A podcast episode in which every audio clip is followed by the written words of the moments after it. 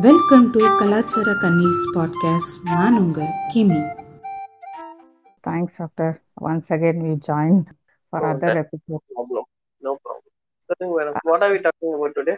இன்னைக்கு வந்து virtual world that is online medium வந்து எப்படி how it functions and how we are making use of it அது எப்படி டிராவல் பண்றது and. Also ensure the safety அதை பத்தி பேசலாம் அப்படின்னு ஸோ ஃபர்ஸ்ட் திங் வந்து நமக்கு ஒரு பர்பஸ் இருக்கும். எந்த ஒரு சோஷியல் மீடியா யூஸ் பண்ணனாலும் அதை வந்து யூஸ் பண்றதுக்கு இல்ல for entertainment purpose also we may go there and use it ஆனா வந்து அந்த அதர் சைடுன்ற மாதிரி so what is the thing we can expect from social media like இந்த அளவுக்கு வச்சுக்கலாம். ஐ மீன் இந்த மாதிரி பர்பஸ்க்கு யூஸ் பண்ணலாம். ஒரு இந்த மாதிரி இத வந்து சோஷியல் மீடியால இருந்து எதிர்பார்க்கலான்ற மாதிரி ஏதாவது இருக்கா?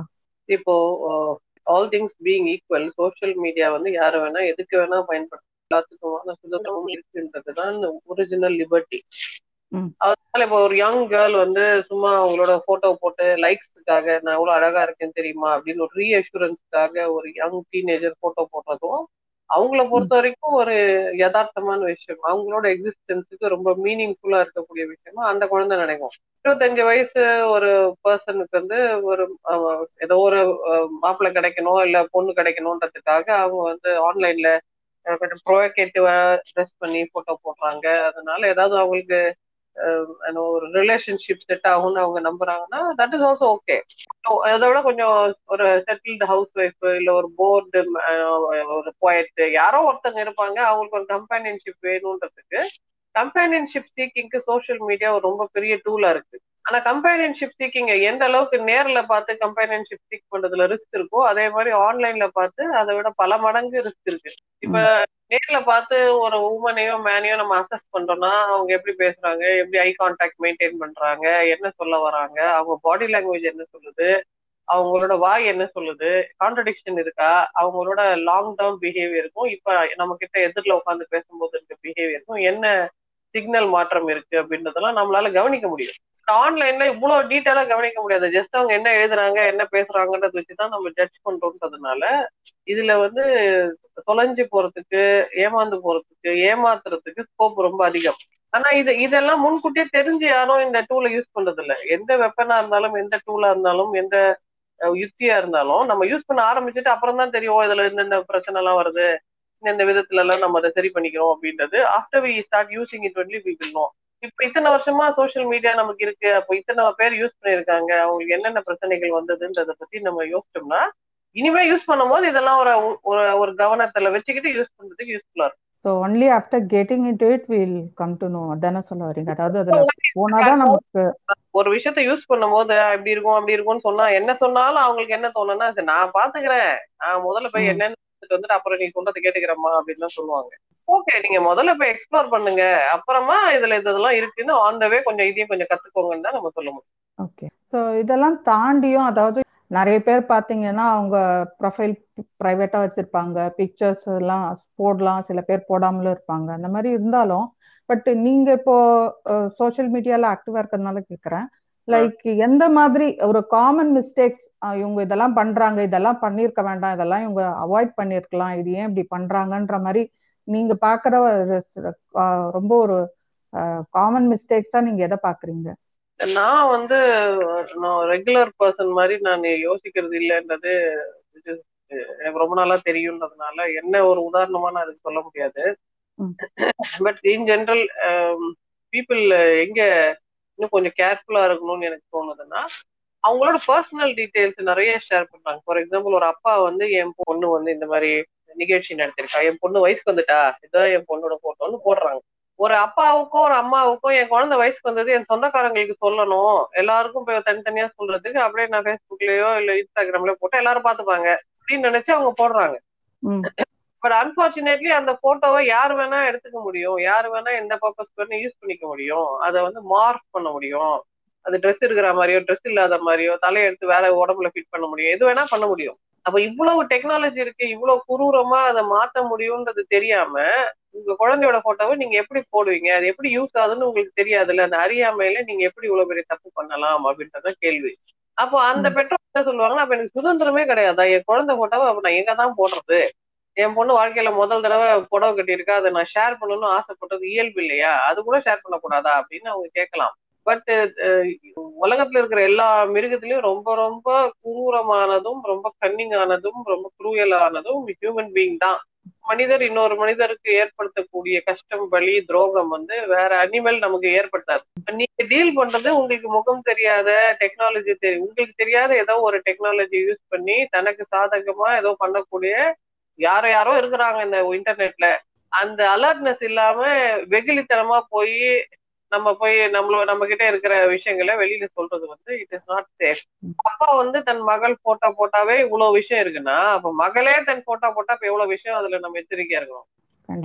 இதுல என்ன பெரிய பிரச்சனைனா ரொம்ப மென்டல் ஹெல்த்துக்கும் சோசியல் மீடியா பிஹேவியருக்கும் சம்மந்தம் இருக்கு. இப்போ ஒரு அடலசன் சைல்டுக்கு வந்து சுயமரியாதை இல்லை தன்னை பத்தி ஒரு நல்ல அபிப்பிராயம் இல்லை நமக்கு யாருமே நம்மள விரும்ப மாட்டாங்க போல இருக்கு. நான் வந்து அந்த அளவுக்கு அழகா இல்லை அப்படின்னு வெவ்வேறு காரணத்துக்காக யங் கேர்ள்ஸ்க்கு யங் பாய்ஸ்க்கு அந்த ஃபீலிங் இருக்குது. நம்ம போதுமான ஹைட் இல்ல நம்ம நிறம் இப்படி இருக்குது நம்ம பல்லு இப்படி இருக்குது நமக்காக அவங்களுக்கு அவங்க மேல ஒரு குறை இருக்குது இருந்துகிட்டே இருக்கு. அவங்க பர்டிகுலர் ஆங்கிள் இல்ல பர்டிகுலர் ஸ்டைல்ல போட்டோ எடுத்து போட்டு அதுக்கு நாலு பேர் வா வா வான்னு போட்டா அவங்களுக்கு ஒரு உற்சாகம் ஏற்படுது ஒரு குஷி ஏற்படுது. அப்போ இந்த சோசியல் மீடியா இந்த ஃபோன் இந்த ஸ்மார்ட் ஃபோனுக்கும் சாதா ஃபோனுக்கும் வித்தியாசம் என்னன்னா ஸ்மார்ட் ஃபோன்ல வந்து இப்ப நம்ம ஒரு மெசேஜ் தட்டி அவங்க பார்த்தாங்களா பார்க்கலையா நமக்கு தெரியாது பதில் வருமா வராதான்னு தெரியாது. அது அந்த காலத்துல இந்த போஸ்டல் சர்வீஸ் மாதிரி. ஸ்மார்ட் போனுன்றது வந்து இப்ப நான் தட்டினா அவங்க பார்த்தாங்களா இல்லையான்னு எனக்கு தெரியும். அவங்க எப்ப லைன்ல ஆன்லைன்ல இருக்கிறாங்க இல்லையான்னு எனக்கு தெரியும். உடனே உடனே ரியாக்ஷன் கொடுக்குற எந்த பொருளா இருந்தாலும் அதுக்கு போதைத்தன்மை இருக்கு. சமாதானப்படுறதுக்குன்னு ஒரு மருந்து இருக்குன்னு வச்சுக்கோங்களேன். அந்த மருந்து இப்ப போட்டா நாளை காலையில தான் வேலை செய்யணும்னா அப்ப அதுக்கு போதை தரக்கூடிய சாத்தியக்கூறு இல்ல. அதுக்கு அடிக்ஷன் வராது. இப்ப போட்டா இப்பவே அஞ்சு நிமிஷத்துல எனக்கு மன மனப்பான்மை வரும். அப்ப அந்த அந்த மருந்துக்கு அடிக்ஷன் வரும். எது மிக துரிதமாக எதிர்வினை ஆற்றுகிறதோ அதற்கு அடிக்ஷன் வர்றதுக்கு வாய்ப்பு இருக்கு. அப்ப ஸ்மார்ட் போன் துரிதமாக எதிர்வினை ஆற்றுறது சிக்னல் காட்டுதுன்றதுனால இதுக்கு செம்ம அடிக்ஷன் குழந்தைகளுக்கும் பெரியவர்களுக்கும் ஏற்படுது. அது அடிக்ஷன் அவங்களுக்கு தெரியாது. அவங்க நினைக்கிறாங்க எனக்கு ஒரு சந்தோஷம் நான் போனை வச்சு நான் கொஞ்ச நேரம் நோண்டிக்க கூடாது. நீங்க ஏன் அதை தடுக்கிறீங்க? எனக்கு சுதந்திரம் இல்லையா? இப்ப லிபர்ட்டி அப்படின்னு அவங்க நினைக்கிறாங்க. Liberty cannot be self destructive நம்மள நாமே அழிச்சுக்கிறதுக்கு நம்ம லிபர்ட்டியை யூஸ் பண்ண முடியாது இல்லையா? அதனாலதான் நான் தற்கொலையை கூட ஒரு சட்டவிரோதமான செயலா சொல்றாங்க. என் லிபர்ட்டி என்ன சொல்ல முடியாது. லிபர்ட்டி ஹெல்த்தி ஹெல்த்தி லெவல்ஸ்ல இருக்கிற வரைக்கும் தான் லிபர்ட்டி ஹெல்த் தாண்டி அன்ஹெல்த்தியா போகுது அப்படின்னா அப்ப லிபர்ட்டி கிடையாது. அப்போ அது பப்ளிக் ஹெல்த் கன்சர்ன் ஸ்மார்ட் போன்ன்றது ரொம்ப பெரிய அளவுல அடிக்ஷன் ஏற்படுத்துதுன்றது தான் உலகெங்கும் இருக்கிற மனநல மருத்துவ கண்டுபிடிப்பு. அன்பார்ச்சுனேட்லி இப்ப பாருங்க இந்த லாக்டவுன்ல அதே ஸ்மார்ட் போன் வச்சுதான் பசங்களுக்கு நம்ம பாடம் எடுத்தோம். தேடி போய் வாங்கி கொடுத்தாங்க பேரண்ட்ஸ் எல்லாம் குழந்தைங்களுக்கு. இந்த கருவியை நம்ம குற்றம் சொல்ல முடியாது. நம்ம தான் அதை கெட்டிக்காரத்தனமா பயன்படுத்தணும். அது எப்படி பயன்படுத்தணும்ன்ற வரையறைய நம்ம தான் நமக்குள்ளே பேசி முடிவு எடுத்துக்கணும். அது எல்லாரும் கடைபிடிக்கணும். அப்போ வரையறை நம்பர் ஒன் நம்ம என்ன சொல்லலாம்னா நீங்க வந்து அதை என்ன பர்பஸ்க்காக யூஸ் பண்றீங்களோ அந்த பர்பஸை ஒரு தடவை மனசுல மறுபரிசீலனை செய்து பாருங்க.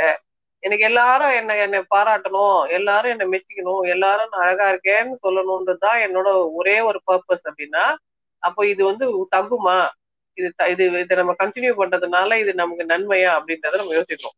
என்னோட பர்பஸ் வந்து புரட்சி செய்வது சிந்தனையை தூண்டுவதுன்னா அது வேற. அதுக்குள்ள அதுல கூட நம்ம கேட்கலாம் இவ்வளவு புரட்சி எல்லாம் செய்யணுமா? இவ்வளவு சிந்தனையை தூண்டணுமா? அப்படின்னு நம்ம கேட்டுக்கலாம். என்னோட பர்பஸ் வந்து எனக்கு தனிமை எனக்கு யாராவது பேச மாட்டாங்களான்னு இருக்கு அப்படின்னா அப்ப தனிமைக்கு எங்கேயோ முகம் தெரியாத யாரோ ஒருத்தர் பேசுறாங்கன்னா உண்மையிலே என் என்கிட்ட அன்பா இருக்கிறதுக்காக பேசுறாங்களா? இல்ல நான் அபியூஸ் பண்ண போறாங்களான்றது இளைஞர்களால கண்டுபிடிக்க முடியறது அதனால அவங்க வந்து இதுல என்ன இருக்கு? வெறும் பேச்சு தானே? அப்படின்னு நினைச்சு பேசுறாங்க.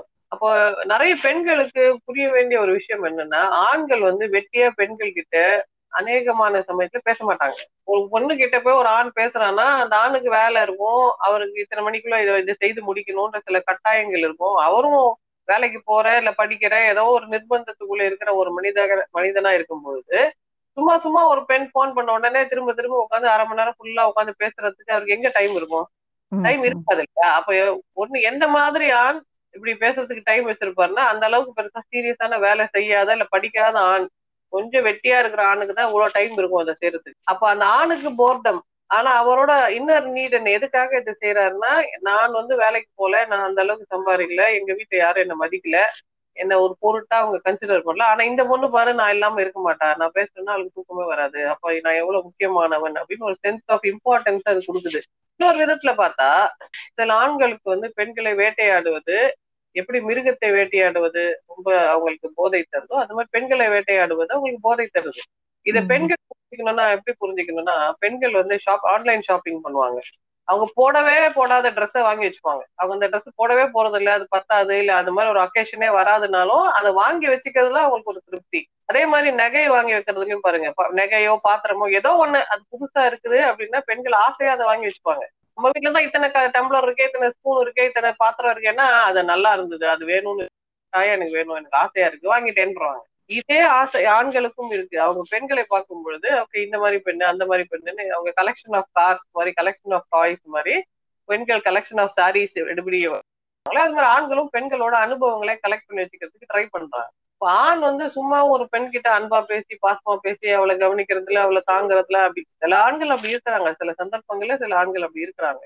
ஆனாலும் அவங்க வீட்டு பெண்ணே சொல்லுவாங்க வெட்டியா அந்த பெண்ணுகிட்ட பேசுறதுனால அவங்களுக்கு என்ன ஆயிடுச்சுன்னு டைம் வேலையை பாரு அப்படின்னு அவங்க வீட்டு பெண்ணே சொல்லுவாங்க. என் மகன் ஊர்ல இருக்க எல்லா பெண்ணுக்கும் ஆறுதல் சொல்றான் இலவசமாக ஆறுதல் சொல்றான்னு எந்த அம்மாவும் சந்தோஷப்பட போறது இல்ல அப்போ அப்போ என்ன பிஹேவியர் ரொம்ப ஆபத்தானதுன்னா ஆண்கள் வந்து கலவியல் ரீதியா செக்ஷுவலா பெண்கள் கிட்ட பேசுறது இல்ல பெண்களை வந்து செக்ஷுவலா அவங்கள ஸ்டிமுலேட் பண்ற பயன்படுத்திக்கிறது தான் ஆண்களுக்கு இருக்கக்கூடிய ஒரு இயல்பான போக்கு.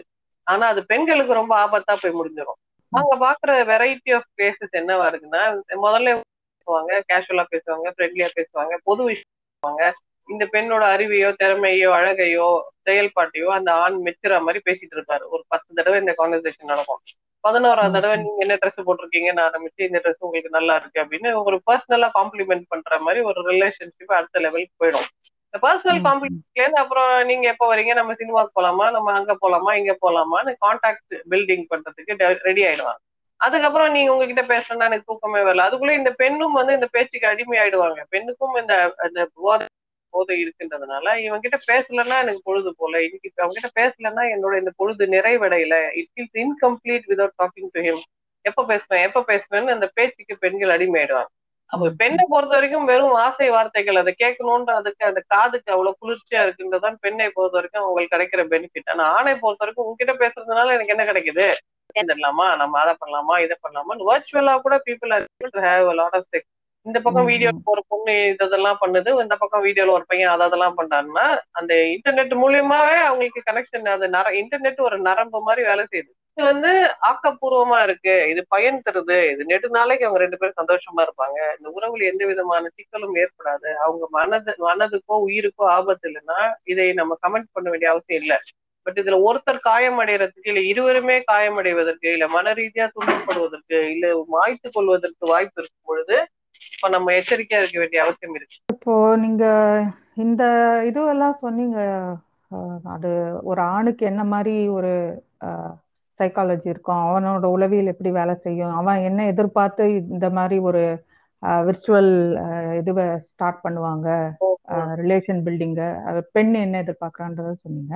இதுக்கு நமக்கு எல்லாருக்குமே வந்து கண்ணுக்கு முன்னாடி தெரிஞ்ச ஒரு இது வந்து ஒரு ஒரு சில வருஷங்களுக்கு முன்னாடி நடந்த அந்த பொள்ளாச்சி சம்பவம் வந்து ஞாபகம் இருக்கு. எல்லாருக்கும் ஞாபகம் வருங்க அதுல பாத்தீங்கன்னாலும் இதே மாதிரி நீங்க சொன்ன இதே விஷயம் நடந்திருக்கு. அதாவது ஒரு ஆரம்பம் அது வந்து ஒரு ஃப்ரெண்ட்லி சாட்டா ஆரம்பிச்சு அது இன்ஃபேக்ட் அதுல என்ன மாதிரி சில சில பேருக்கு என்ன மாதிரி டெக்னிக் யூஸ் பண்ணிருக்காங்கன்னா ஒரு லெஸ்பியன் மாதிரி பேசி can we be in lesbian ரிலேஷன்ஷிப்னு கேட்டு அது அப்படியும் கொண்டு போய் கடைசியில வந்து இந்த பொண்ணு எஸ் சொன்னதை வச்சே பிளாக்மெயில் பண்றது அந்த மாதிரியும் கொண்டு போய் சில பேரை வந்து ட்ராப்ல விழ வச்சிருக்காங்க.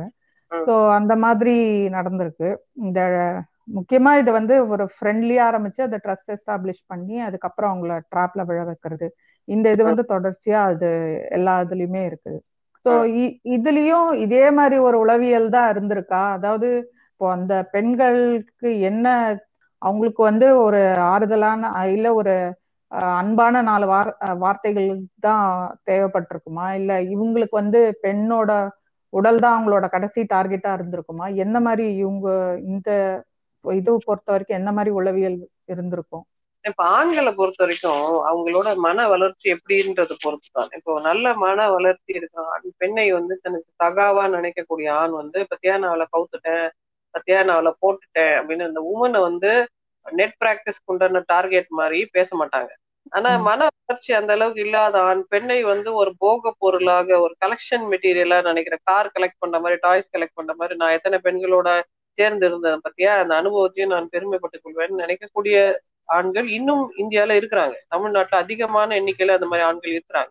இந்த மாதிரி ஆண்களுக்கு அவங்க இன்டெலிஜென்ஸ்ல ப்ராப்ளம் இருக்கு. இந்த மாதிரி ஆண்களுக்கு வந்து இப்ப அதே ஆண்கள் ஜாதி வரியோட இருப்பாங்க. அதே ஆண்கள் வந்து அவங்க வீட்டு பெண்ணை கண்ட்ரோல் பண்ணி வச்சிருப்பாங்க. இந்த மாதிரி மன வளர்ச்சியில கொஞ்சம் குறைவான வளர்ச்சி இருக்கிற ஆண்களுக்கு தான் பெண்ணை வந்து தன்னோட இயல்பான சகாவா பார்க்க தெரியாது அவங்களுக்கு. They can only see differences they don't know similarity அப்ப அந்த வகை ஆண்கள் வந்து முன்கூட்டியே யோசிச்சு வச்சுக்கிறாங்க. நம்ம வந்து இது மாதிரி ஒரு வழி இருக்கு. இது வழியா நம்ம பெண்கள் கிட்ட பேசி அவங்கள ஃப்ரெண்டு பிடிச்சி அவங்கள நம்ம யூஸ் பண்ணிக்கணும். அவங்கள பொறுத்த வரைக்கும் அவங்க என்ன நினைக்கிறாங்கன்னா நீ வந்து துணிஞ்சு வந்த இல்ல அப்ப உனக்கு இந்த தண்டனை உனக்கு தேவைதான் அப்படின்னு அவங்க நினைக்கிறாங்க. அந்த பெண் துணிந்து வரவில்லை நம்பி வந்திருக்கா அப்படின்றதே அவங்களுக்கு புரியல. நம்மள ஒருத்தங்க. நம்பி வந்தாங்கன்னா அவங்கள நம்ம ஏமாத்த கூடாது அவங்க கிட்ட கண்ணியமா நடந்துக்கணும். அதுதான் உண்மையான ஆண்மைன்றது கூட அவங்களுக்கு தெரியல. அவங்க என்ன நினைக்கிறாங்கன்னா ஆண்மைனா எனக்கு ஒரு பீனிஸ் இருக்கு எனக்கு ஒரு சன்னம் இருக்குது அந்த சன்னம் இருக்கிறதுனால நான் ஆண் அப்படின்னு நினைக்கிறாங்க. எல்லா மிருகங்களுக்கும் தான் இருக்கு. ஈவன் அனாட்டமிக்கே சொல்லணும்னா பெண்ணுக்கு கூட ஒரு சின்ன சன்னம் இருக்கதான் செய்யுது. அதற்காக அந்த பெண்ணுக்கு கொஞ்சம் பெரிய சைஸ் சன்னம் இருக்குன்னா அவங்கள ஆணு கணக்குல நம்ம சேர்த்துப்போமா manliness is not about the body it's not about genitalia manliness is about the mind அது தெரியாததுனால ஆண்கள் என்ன நினைக்கிறாங்க? அவங்க அவங்க தெரியலன்றது எதனாலன்னா அந்த அளவுக்கு அந்த அளவுக்கு தான் அவங்களுக்கு அறிவு வளர்ச்சி இருக்கு அப்போ பெண்ணை நான் வந்து அபகரிக்கிறேன். பெண்ணை நான் வந்து அவளை ஆட்கொள்றேன் நான் பவர் காட்டுறேன். எவ்வளவு பேர் எனக்கு வருவாங்க தெரியுமா? எத்தனை பேர் என்னோட என்னால இருக்க முடியும் தெரியுமான்றதெல்லாம் இதெல்லாம் உண்மையான கான்குவெஸ்டா இந்த ஆண்கள் நினைக்கிறாங்க. ஸோ அந்த பெண் என்ன நினைக்கிறாங்கன்னா பெண்கள் எப்பவுமே எச்சரிக்கையா தான் இருக்கிறாங்க. பெண்களோட எச்சரிக்கையில குறைபாடு இருந்ததா எனக்கு தோணல. பிகாஸ் அவங்க வந்து ஃபர்ஸ்ட் யாரு என்ன எதுக்கு பேசுறாங்க என்ன பேசுறாங்கன்றது அட்லீஸ்ட் ஒரு டென் கால்ஸுக்கு அந்த பெண்கள் விவரமா இருந்து தற்காப்புக்காக நிறைய முயற்சிகள் எடுத்திருக்கிறாங்க. ஆனா அதுக்கப்புறம் இந்த ஆண்கள் தொடர்ந்து நம்பிக்கை ஊட்டும் விதமா பேசுறதுனால அந்த பெண்கள் ஃப்ரெண்ட்ஷிப் அக்செப்ட் பண்ணிட்டு அதுக்கப்புறம் ஃப்ரெண்ட்ஷிப்ல இருந்து அது இன்னும் கொஞ்சம் இன்டென்ஸா போகும்போது கொஞ்சம் கொஞ்சமா கொஞ்சம் கொஞ்சமா தான் அவங்க கார்ட பெண்கள் டிஃபென்ஸை குறைச்சிருக்கிறாங்களே தவிர எடுத்த எடுப்புல ஃபர்ஸ்ட் போன் கால்க்கு எந்த பெண்ணும் எங்கேயும் போனதா சரித்திரமே கிடையாது. இந்த- இந்த என்டையர் பிக்சரை நீங்க பார்க்கும்போது பெண்கள் எச்சரிக்கையா தான் இருக்கிறாங்க. ஆண்களை ஜட்ஜ் பண்ணி கரெக்டான ஆளா அப்படின்னு செக் பண்றதுக்கு தான் பெண்கள் முயற்சி எடுக்கிறாங்க. ஆனா தொடர்ந்து ஆண்கள் நல்லவங்க மாதிரியே நடிப்பாங்க. இவ்வளவு அழகா நடிப்பாங்கன்றது பெண்களுக்கு தெரிஞ்சிடல. இந்த மாதிரியே எல்லாரும் நல்லவங்க தன்னை மாதிரியே எல்லாரும் வெகிலி அப்படின்னு பெண்கள் நினைக்கிறாங்க. பெண்கள் கிட்ட இருக்கிற ஒரு ஒரு பயாலாஜிக்கல் ப்ராப்ளம் இதுதான். யாராவது தனக்கு தொடர்ந்து அன்பு செலுத்திக்கிட்டே இருந்தா அது உண்மையான அன்பான்னு இவங்களுக்கு தெரியாது. இவங்க அன்பு செலுத்த ஆரம்பிச்சிருக்கு தாய்மை பண்பு அவங்களுக்கு இருக்கிறதுனால யாராவது எனக்கு கவனம் கொடுத்தா அவங்க என்னோட ஆளு அவங்கள நான் ப்ரொடெக்ட் பண்ணணும் அவங்கள நான் பாதுகாக்கணும் அவங்க தப்பு செய்தாலும் திருப்பி நல்வழிப்படுத்தணும். அதுதான் as a mother as a woman என்னோட கடமைன்னு பெண்கள் நம்புறாங்க. அந்த மிஸ்பிளேஸ்ட் சென்ஸ் ஆஃப் மெட்டர்னிட்டி தான் இவங்களுக்கு நிறைய பிரச்சனை ஏற்படுத்துது. So அந்த தான் பெண்கள் வந்து பரவாயில்ல அவன் சின்ன தப்பு பண்ணா பரவாயில்ல அவன் நல்ல அன்பான பையன் நம்ம சொல்லி திருத்திடலாம். நம்ம சொன்னா கேட்டுப்பான். நம்ம பையன் தானே அவன் அப்படின்றது கூட பெண்கள் அந்த மாதிரி உரிமை எடுத்துக்கிறாங்க. பட் அவன் வந்து திருந்துற மாதிரியே இல்லை இவங்க ஏமாத்துறதுக்காக இருக்கிறான் அப்படின்றது ரொம்ப கடைசியில தான் அவங்களுக்கு தெரியுது.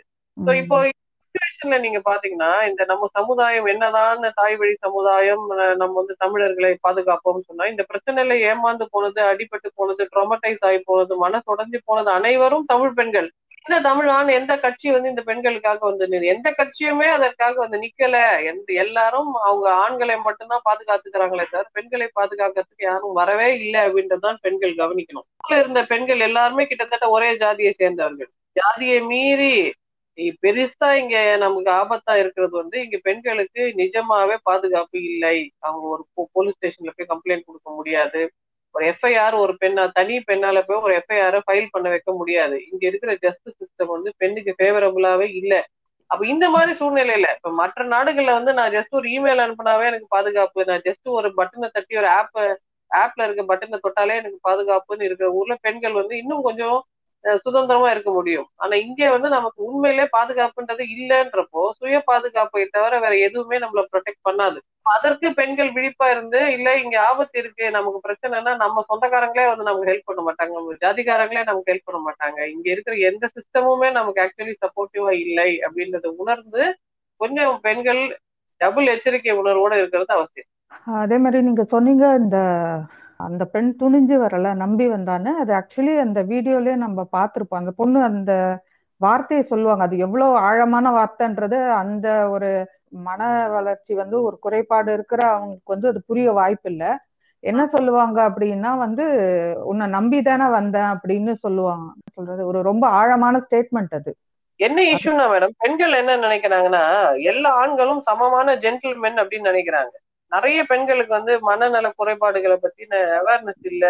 அது அவங்க தப்பு இல்ல. அதை பத்தி நம்ம ரொம்ப பேசுறதுல அது ரொம்ப சுவாரஸ்யமான டாபிக் இல்லைன்றதுனால ஒருவேளை நம்ம பேசினாலும் அதுக்கு நிறைய பேர் பாக்குறதும் இல்ல.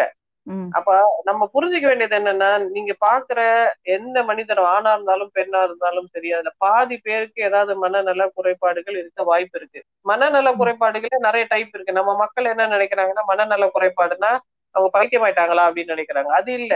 இது மனசிதைவு அப்படின்றதுதான் நம்ம லோக்கல் லாங்குவேஜ்ல பைத்தியம்னு சொல்றோம். அது one percent two percent maximum three percent பீப்புளுக்கு தான் பாதிப்பு ஏற்படுத்தும்.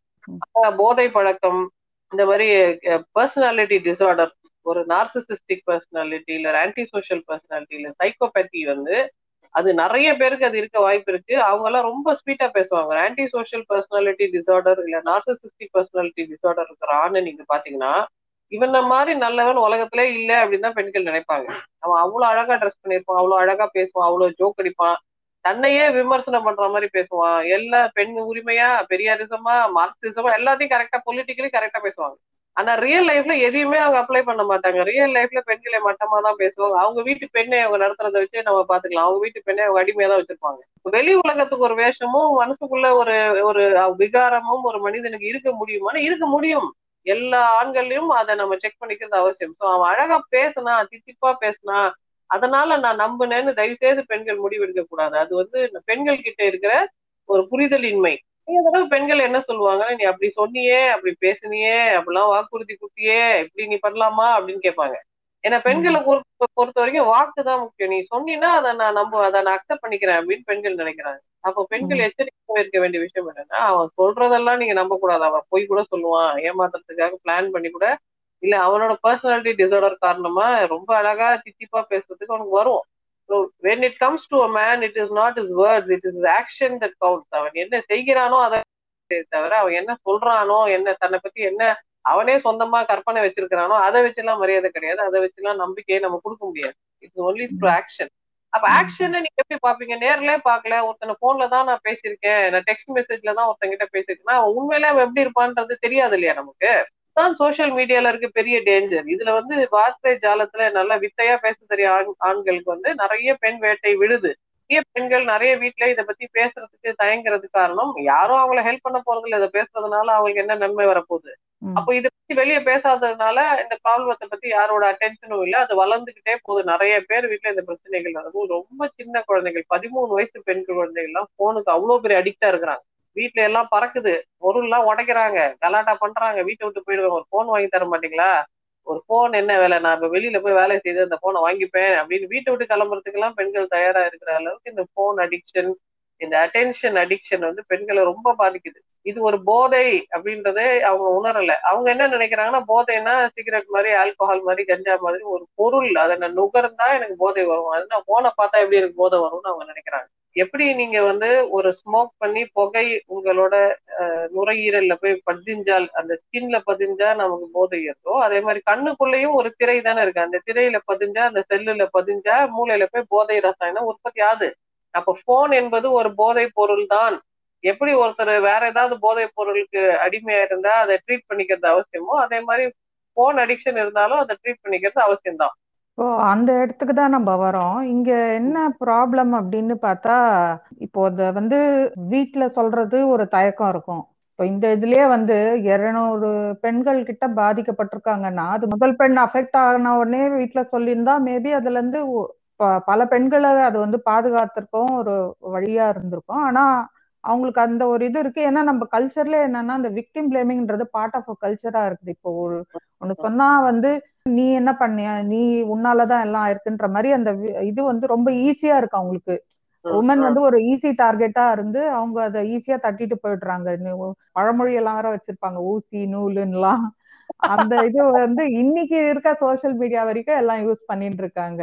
அந்த ஸ்டேட்மெண்ட்டை விடாம பிடிச்சிட்டு. அந்த மாதிரி விக்டிம் பிளேமிங்ன்றதே இங்க வந்து கல்ச்சர்ல ஒரு பார்ட்டா இருக்கும் போது இவங்க அதை தாண்டி இங்க சொல்ற மாதிரி இதை அப்ரோச் பண்ணி அதை அவங்க பேரண்ட்ஸ் கிட்ட சொல்லி அதை வெளியே கொண்டு வர்றது இல்ல அவங்க அதை விட்டு வெளியே வர்றதுன்றது ஒரு பெரிய சேலஞ்சா தான் இருக்குது. ஸோ அது what is your stay on that about victim blaming நமக்கு லாஸ் எல்லாம் கரெக்டா இருந்தாலும் பேப்பர்ல எல்லா லாவும் கரெக்டா தான் இருக்கு. ஆனா போலீஸ் ஸ்டேஷன்ல எதுவும் வேலை செய்ய மாட்டேங்குது. ஒன்றும் இல்ல இவன் வந்து என்கிட்ட தப்பா நடந்துக்கிட்டான் என்ன வந்து இப்படி செக்ஷுவலி அபியூஸ் பண்ணான்னு இப்ப நான் போய் கம்ப்ளைண்ட் கொடுக்குறேன்னு வச்சுக்கோங்களேன். எல்லாருக்கும் எனக்கு தெரியும் போலீஸ் ஸ்டேஷன்ல அநேகமா அவங்களுக்கு எனக்கு தெரிஞ்சு கூட இருக்கலாம். ஆனா எனக்கே எஃப்ஐஆர் ஃபைல் பண்ண மாட்டாங்க. போய் கம்ப்ளைண்ட் பண்ணனா என்ன சொல்லாங்க மேடம் இதெல்லாம் ஒரு விஷயம் மேடம் உங்களுக்கு தெரியாத மேடம் இதெல்லாம் கம்ப்ளைண்ட் பண்ணுமா மேடம் அவங்க வேலை பலுவை குறைச்சிக்கிறதுக்காக இதெல்லாம் ஒரு வேலைன்னு எடுத்து செய்யணும்னா அவங்களுக்கு நிறைய அதுக்கு எஃபர்ட் போடணும் ட்ரேஸ் பண்ணணும் கால் பண்ணணும் ஃபிக்ஸ் பண்ணணும் எஃப்ஐஆர் ஃபைல் பண்ணிட்டா கோர்ட்ல ப்ரொடியூஸ் பண்ணணும் சார்ஜ் ஷீட் போடணும் அதுக்கு போலீஸ் அலையணும் அதுக்கு போலீஸ்க்கு அவங்க ஃபெசிலிட்டிஸ் கொடுக்க மாட்டேன்றாங்கன்றதான் நீங்க இருக்க பிரச்சனை. அப்ப என்ன பண்ணாங்க நான் கம்ப்ளைண்ட் பண்ண போனாலும் எனக்கு நைஸா பேசி என்ன கவுன்சில் எனக்கு அழகா என்னை விட அழகா எனக்கே கவுன்சில் பண்ணி போயிட்டு வாங்க போயிட்டு வாங்கன்னு அனுப்பிடுவாங்க எனக்கு லீகல் ஜஸ்டிஸ் சிஸ்டம்ல எனக்கு நான் ரொம்ப முயற்சி பண்ணி இப்ப லீனா மணிவைகளேன்னு ஒரு பெண் இயக்குனர் இருக்காங்கல்ல அவங்க வந்து மீட்டுல ஒரு டைரக்டர் பத்தி கம்ப்ளைண்ட் பண்ணியிருக்காங்க. இப்ப இவங்க தான் கோர்ட்டுக்கு போய் அலையறாங்க. இவங்க பாஸ்போர்ட்டை எந்த பெண் புகார் கொடுத்தாங்களோ அந்த பெண்ணோட பாஸ்போர்ட்டை அவர் முடக்கி வச்சிருக்கிறாரு. இவங்க வந்து எல்லா இடத்துக்கும் போய் அத அவங்க வெளியூருக்கு போக முடியாம அவங்க படிக்க முடியாம அவங்க எங்க அவங்க சுதந்திரத்துக்கு ஒரு பெரிய தடை ஆனா கம்ப்ளைண்ட் சொல்லப்பட்ட அந்த நபரு எங்க வேணா இஷ்டத்துக்கு திருத்திக்கிட்டு தான் இருக்காரு.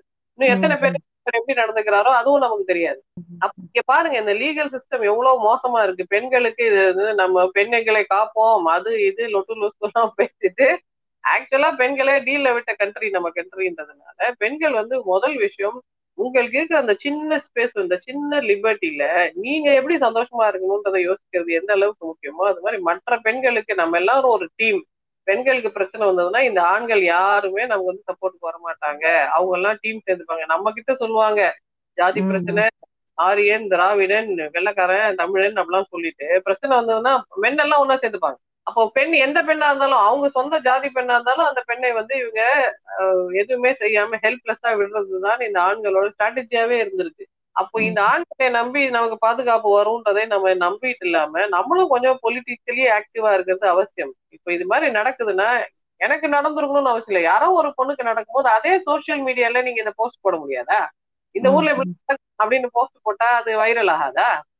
அப்ப எதற்காக சோசியல் மீடியா உருவாக்கி எதை எது உங்களுக்கு பவர் தருமோ அந்த ரீதியில அதை பயன்படுத்தாம எது உங்களை பவர்லெஸ் ஆகுமோ அந்த ரீதியில போய் அல்பமா பயன்படுத்தி மாட்டிக்கிட்டோம்னா அப்ப பெண்களோட இயலாமை பெண்களோட அந்த அந்த அது என்ன சொல்றது? அவங்களோட ஷார்ப்னஸ் இல்லாம அவங்களோட அந்த சிற்றின்ப பிரியையா இருக்கிறது தானே அவங்களுக்கு இருக்க பெரிய ஆபத்து.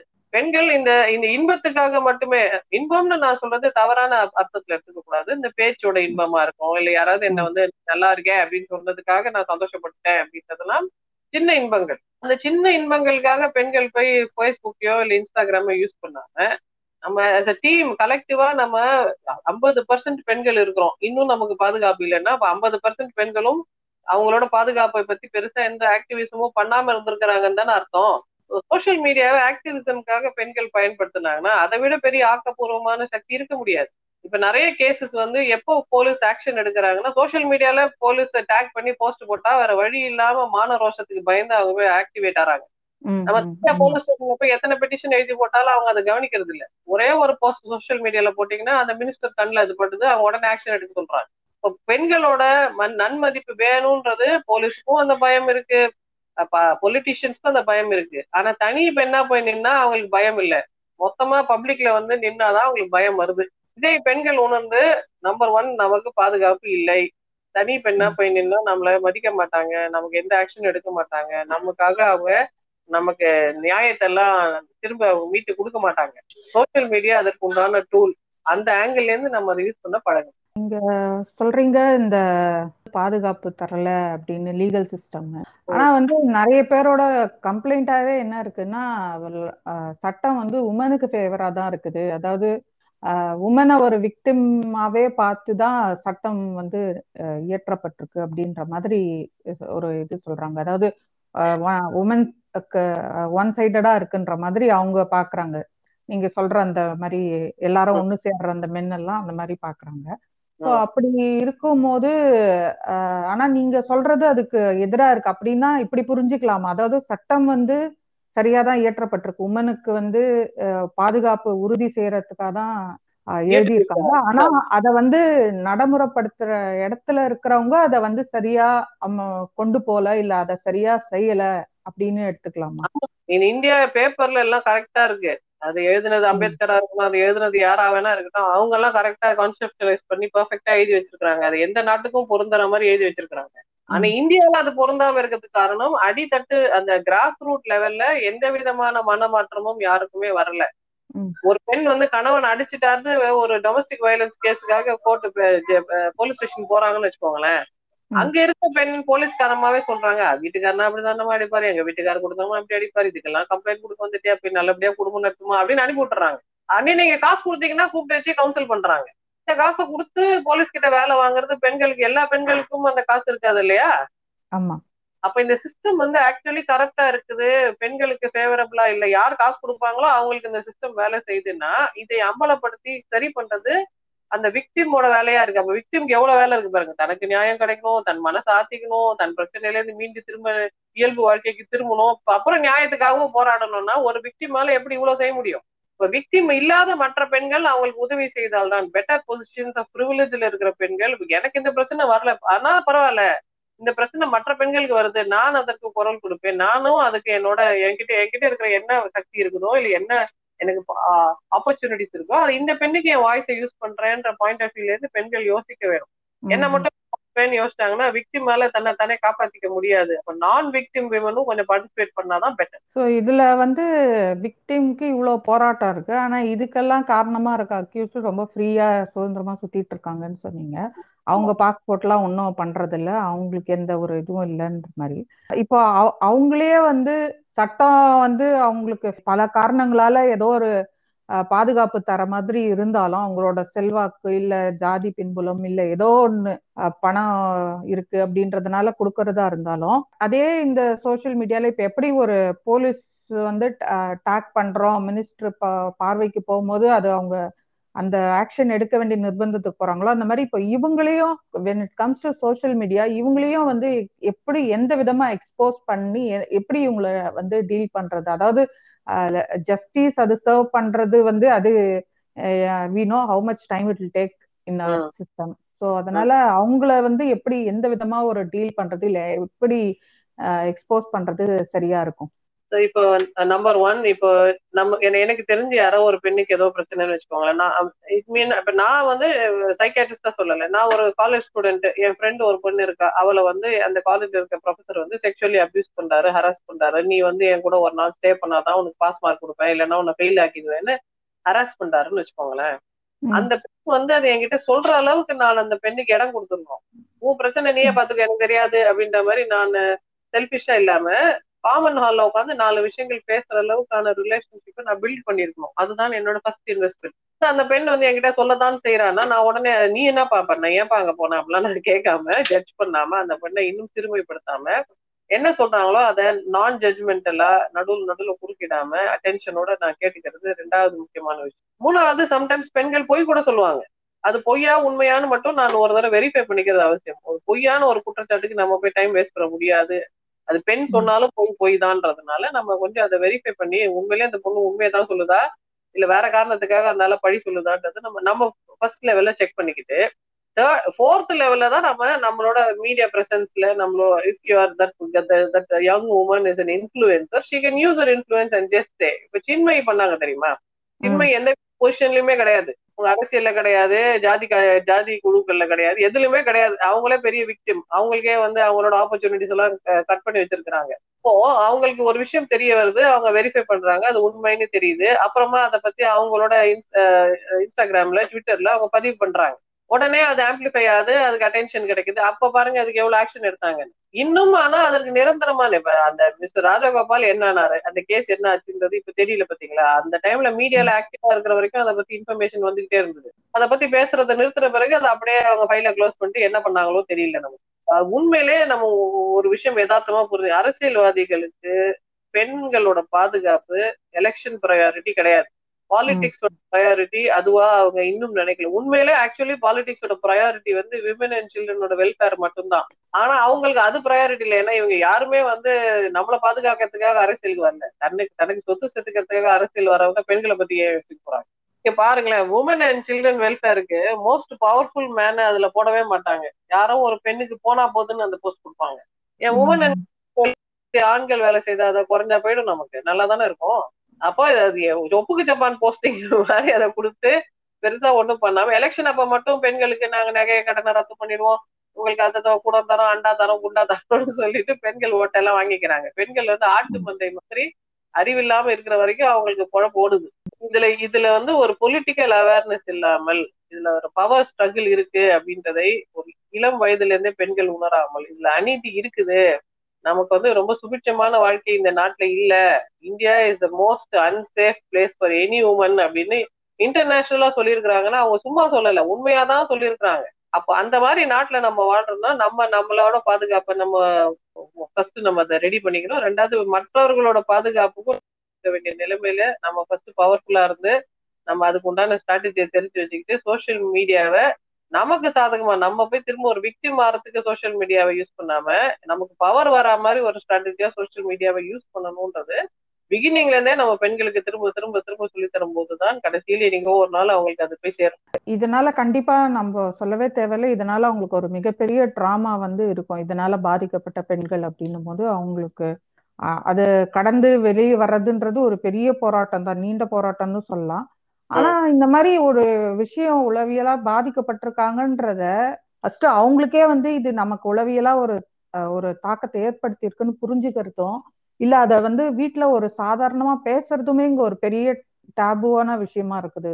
அவ்வளவு ஈஸியா வந்து எனக்கு ஜொரன்ற எப்படி சொல்ல முடியுதோ அந்த மாதிரி ஈஸியா வந்து எனக்கு இந்த மாதிரி ஒரு டிப்ரெஷனோ இல்ல ஆங்ஸைட்டி பத்தியோ சொல்ல முடியறது இல்ல வீட்டுல வீட்லயும் அதை வந்து எப்படி பொதுவான பார்வையில பாக்குறாங்கன்னா வந்து நீங்க சொல்ற மாதிரிதான். ஒரு உடனே அவங்க அதை வந்து மனசிதைவுன்ற இடத்துக்கு கொண்டு போயிடுறாங்க. அப்போ உனக்கு என்ன பைத்தியமா? ஏன் வந்து ஒரு மனநல மருத்துவரை தேடுற அளவுக்கு இருக்குன்னா நீ ஏன் அப்படி அப்போ உனக்கு என்ன அப்படின்ற மாதிரிதான் அவங்க அதை உடனே அதை ஒரு எக்ஸ்ட்ரீமிசமா தான் கனெக்ட் பண்ணி பாக்குறாங்க.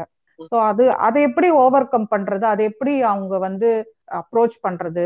From both victim side as well as parent side இப்ப ஒருத்தருக்கு மனசுல பிரச்சனை நம்ம வந்து மனதை பற்றி இரண்டு எதிர்மறையான கருத்துக்கள் வச்சிருக்கோம். மனசு ரொம்ப முக்கியன்றது நம்ம எல்லாருக்குமே தெரியுது. அது அவ்வளவு முக்கியமா இருந்தா அதுக்கு ஏதாவது பிரச்சனை வந்தா உடனே உடனே சரி பண்ணி அந்த மிஷினை நல்லா ஓட்டணும் அப்படின்றது தெரிய மாட்டேங்குது. ஏன் நமக்கு அது தெரிய மாட்டேங்குதுன்னா நம்ம என்ன நினைக்கிறோம் மனசு வந்து பிரச்சனையே வராத ஒரு கருவி. அது உடம்புக்கு சம்பந்தமான கருவியாவே நம்ம நினைக்கிறது இல்ல. உடம்புல இருந்து விலகி இருக்கிற ஒரு மாய கருவி. அதுக்கு பிரச்சனை நேரடியா கடவுளோட கனெக்ஷன் ஆயிருக்கிறதுனால அதுக்கு பிரச்சனையே வராது. அதுக்கு நோயே வராதுன்னு மக்கள் நம்புறாங்க.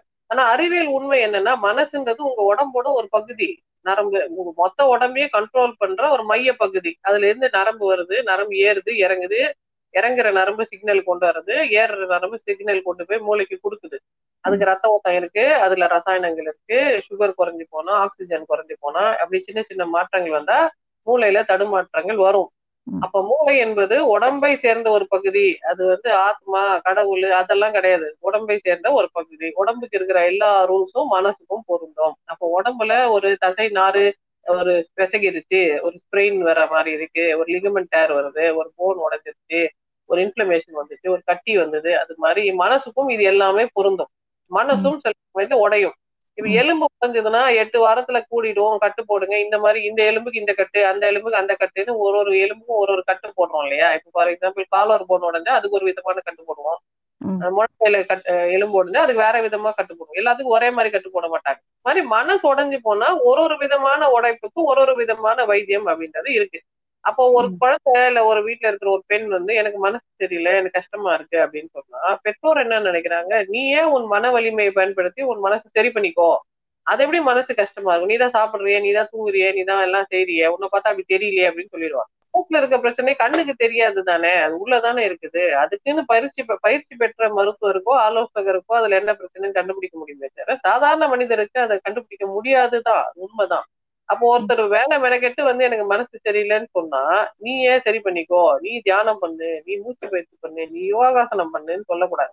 யோகாசனம் நல்ல மனசு இருக்கிறவங்களுக்கு தான் பண்ண முடியும். மனசு கஷ்டத்துல இருக்கிறவங்களால யோகாசனமோ மூச்சு பயிற்சி அதுக்கு கூட அவங்க மனசு ஒரு ஒருங்கிணைக்காது. அது கூட ஒத்துழைக்காது. மனசு சரியான ஒருத்தர் சொன்ன உடனே நீ என்ன பண்ண? நீ ஏதான வர வச்சுக்கிட்ட. அது எப்படி வரும்? அப்படிலாம் இருக்காது. அது கற்பனையா இருக்கும். நீ வேணும்னே பண்ற.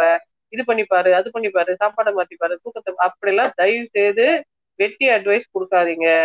பிரச்சனைய நீங்க பெருசாக்கி விட்றாதீங்க யாருக்காவது மனசு சரியில்லைன்னு சொன்னா என்ன பிரச்சனைன்னு முதல்ல திறந்த மனசோட காதை திறந்து கேளுங்க. உங்களால அதுக்கு எனக்கு பயமா இருக்கு. அவங்க என்ன சொல்லிட்டாங்க நான் அப்செட் ஆயிட்டேன்னு சின்ன விஷயமா இருந்தா நீங்க இல்ல அப்படிதான் கஷ்டம்தான் ஏமா நீ சொல்றது சரிதான். சில சமயத்துல அப்படிதான் இருக்கும் அப்படின்னு சொல்லிட்டு அவங்களுக்கு மனசுக்கு ஆறுதலா சில வார்த்தைகள் பேசினாவே சில பிரச்சனைகள் சரியாயிடும். சின்ன பிரச்சனைகள் சரியாயிடும். நீங்க என்ன பேசினாலும் மனசு சரியாக மாட்டேங்குது அவங்க திரும்ப திரும்ப தயங்குறாங்க கஷ்டப்படுறாங்க வலிக்குதுன்னு மனசு வலிக்குதுன்னு சொல்றாங்கன்னா தயவு செய்து நாள் கடத்தாமல் ஒரு மனநல மருத்துவரையோ மனநல ஆலோசகரையோ. இது இதுக்கும் நம்ம மக்களுக்கு வித்தியாசம். சைக்காலஜிஸ்ட்னா யாரு சைக்காட்ரிஸ்ட்னா யாருன்னு வித்தியாசம் தெரியாது. சைக்காலஜிஸ்ட்னா அவங்க எம்எஸ்சி சைக்காலஜி படிச்சவங்க கவுன்சிலிங் சைக்காலஜி படிச்சவங்க இல்ல அதுக்கு மேல எம்ஃபிலோ பிஹெச்டியோ படிச்சவங்க. அவங்க வந்து மனசுனா என்ன அதுல என்ன வரும்ன்றத பத்தின ஒரு புரிதல் இருக்குன்றதுனால இது இந்த இந்த மாதிரி மன கஷ்டத்துக்கு இந்த மாதிரி கவுன்சிலிங் கொடுக்கணுன்றது அவங்களுக்கு தெரியும்.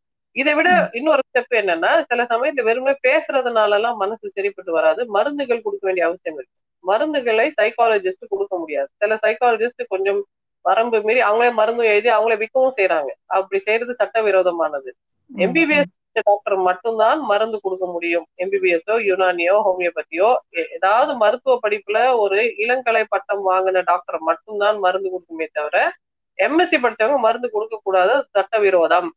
அவங்க பிஹெச்டி படிச்சு டாக்டர்னு போட்டிருக்கிறாங்கன்றதுனால அவங்க மருத்துவ டாக்டர் கிடையாது. அவங்க படிப்பினால டாக்டரை தவிர உடல் ரீதியான பிரச்சனைகளை பத்தி அவங்களுக்கு தெரிஞ்சிருக்க வாய்ப்பு இல்லைன்றதுனால அவங்க மருந்து கொடுக்க கூடாது. அவங்க மருந்து கொடுத்தா அதை நீங்க நோட்டிஃபை பண்ணணும். அது சட்டப்படி குற்றம். நீங்க எம்பிபிஎஸ்ஓ இல்ல யுனானியோ இல்ல அந்த மாதிரி மருத்துவ படிப்பு முடித்த மருத்துவர் மருந்து கொடுத்தால் மட்டும்தான் உட்கொள்ளணும் அந்த மருந்து என்னன்றது டாக்டர் கிட்ட கேட்கணும். அப்ப மருந்துகள் எப்படி மனசுக்கு வேலை செய்யும்? மனசுக்கு கூட மருந்து இருக்கா அப்படின்னு கேட்கிற கிளைண்ட்ஸ் இருக்கிறாங்க. பயத்துக்கு போன் அடிக்ஷனுக்கு மருந்து இருக்கா? ரிலேஷன்ஷிப் அடிக்ஷனுக்கு மருந்து இருக்கா? இதுக்கெல்லாம் கூட வைத்தியம் இருக்கா? தெரியவே தெரியாது எனக்குன்னு சொல்றவங்க நிறைய பேர் இருக்காங்க. நிறைய விஷயங்களுக்கு மருத்துவ ரீதியில நம்மளால குணம் தர முடியும். ஏன்னா நம்ம செய்யற பெரும்பாலான விஷயங்கள் ஏதோ ஒரு சின்ன மன குறைபாடோட வெளிப்பாடா இருக்கலாம். ஃபார் எக்ஸாம்பிள் ஒரு பெண் வந்து டெலிவரிக்கு அப்புறம் ஆன்லைன் ஷாப்பிங் நிறைய பண்றாங்கன்னு வச்சுக்கோங்களேன். அவங்களுக்கு வரைக்கும் என் சுதந்திரம் நான் ஆன்லைன் ஷாப்பிங் பண்றதுல என்ன தப்பு இருக்கு அப்படின்னு அவங்க நினைப்பாங்க. ஆனா அதை மீறி ஆன்லைன் ஷாப்பிங் பண்றது வேறு சில மனநோய்களின் அறிகுறியா இருக்கலாம். அதற்கும் மருத்துவம் இருக்கு அதுக்கும் மருந்துகள் இருக்கு. அந்த மருந்து சாப்பிட்டா அவங்க சரியாறாங்க. இது இது பத்தின ஒரு விழிப்புணர்வு இல்லைன்றதுனாலதான் இப்படி ஒரு சாய்ஸ் தனக்கு இருக்குன்னு தெரியாததுனாலதான் அதை நோக்கி மக்கள் போகாம இருக்கிறாங்க.